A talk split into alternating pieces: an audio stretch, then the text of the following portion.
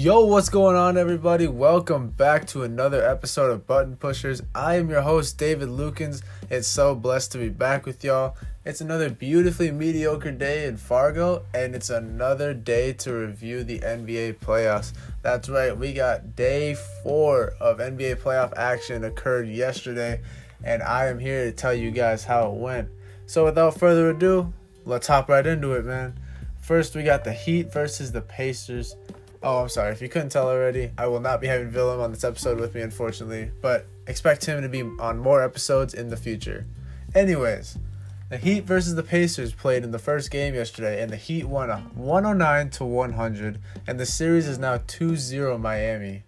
Jimmy Butler did Jimmy Butler things with 18, 7, and 6, but the big thing that propelled the win was an offensive explosion from Duncan Robinson, man. He could not miss last night, but he had Hall of Fame range extender. Like, he looked like a pure sharp in 2K. He went for 24 points and he only missed one shot. He went seven. He shot seven for eight. Excuse me.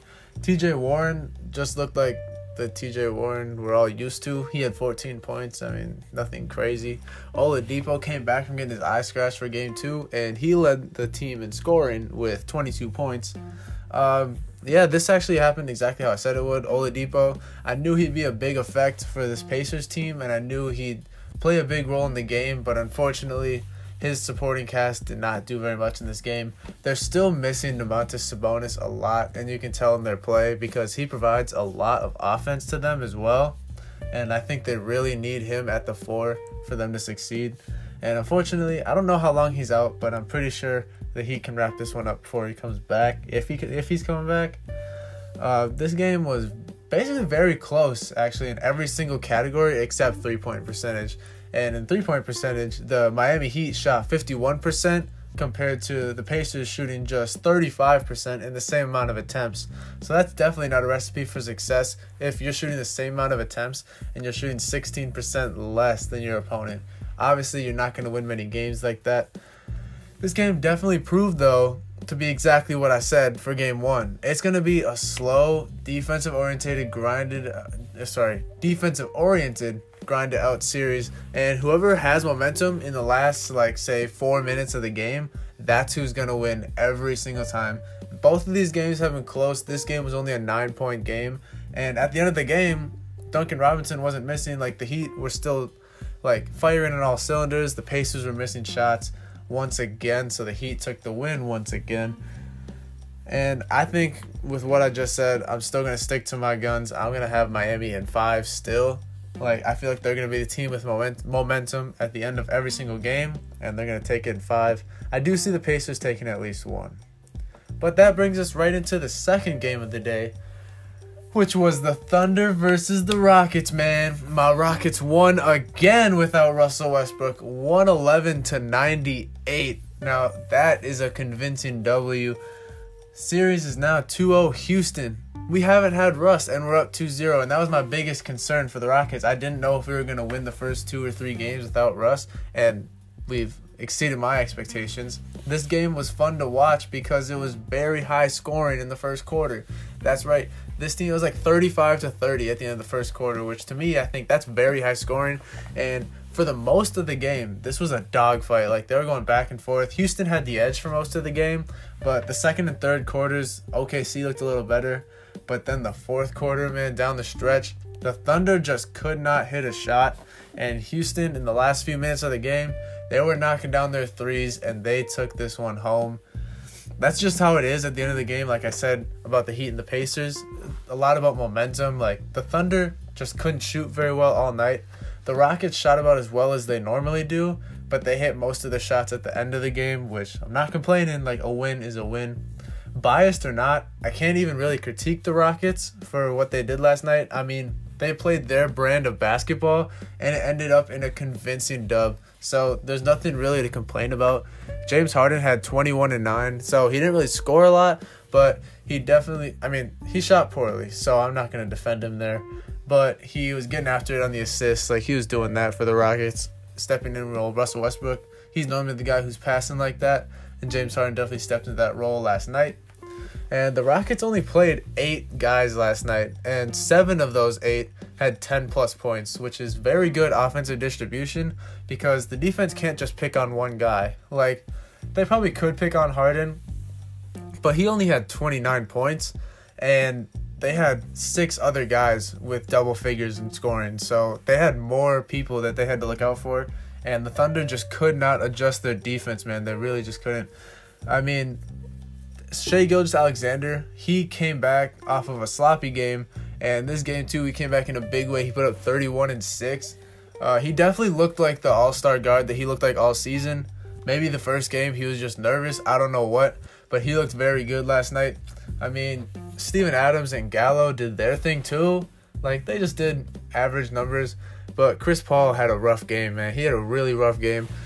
He only had 14 points and two assists. And for Chris Paul, the 14 points isn't that bad because he doesn't average that many points scoring, but two assists, like assists are Chris Paul's brand of basketball. That is what like he's regarded as like a point god where he'll find the open man. He is widely regarded for his IQ and he's definitely sets the tone for them both on the offense and the defensive side of the ball. And because he wasn't moving the ball very well or very efficiently, the rest of the team kind of took after him, and they didn't move the ball very well either. And the whole team had only 15 assists that game.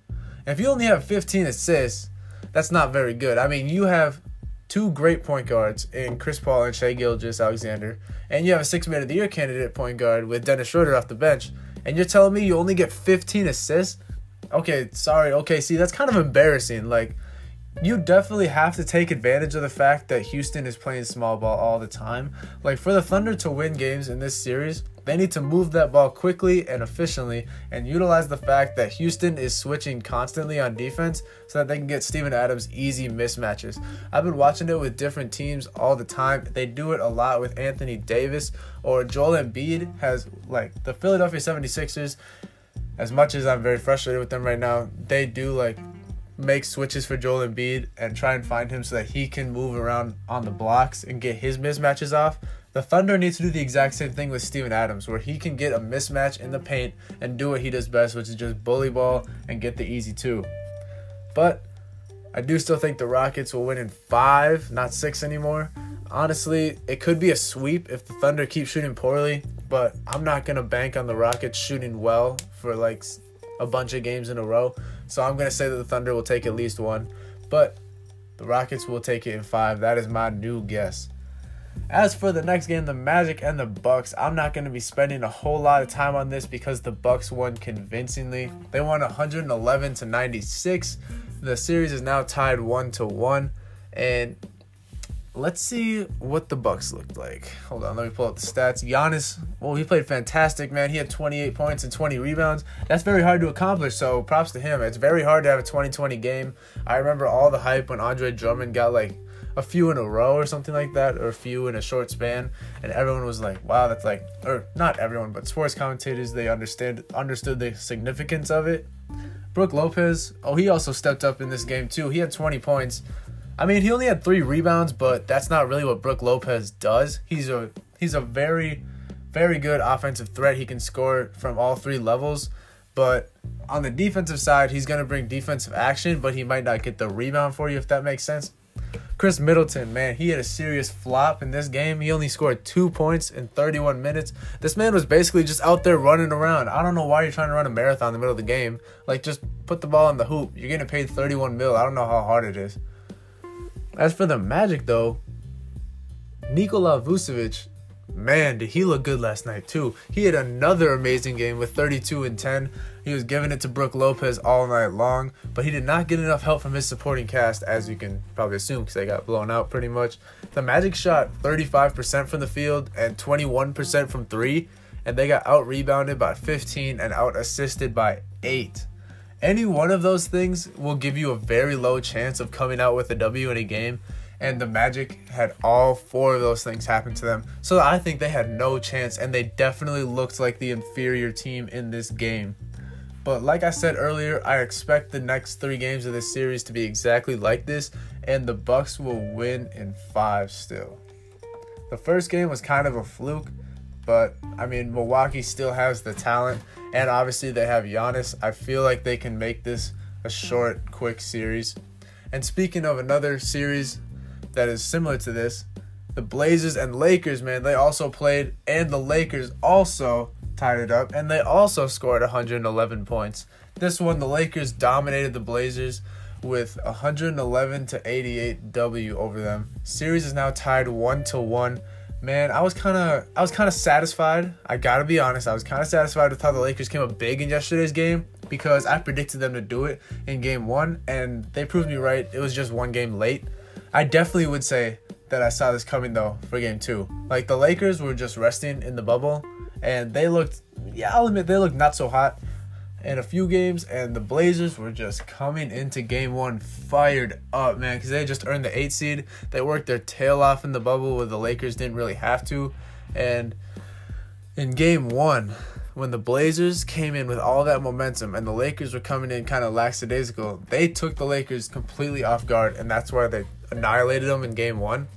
But game two, the Lakers came back with a vengeance, man.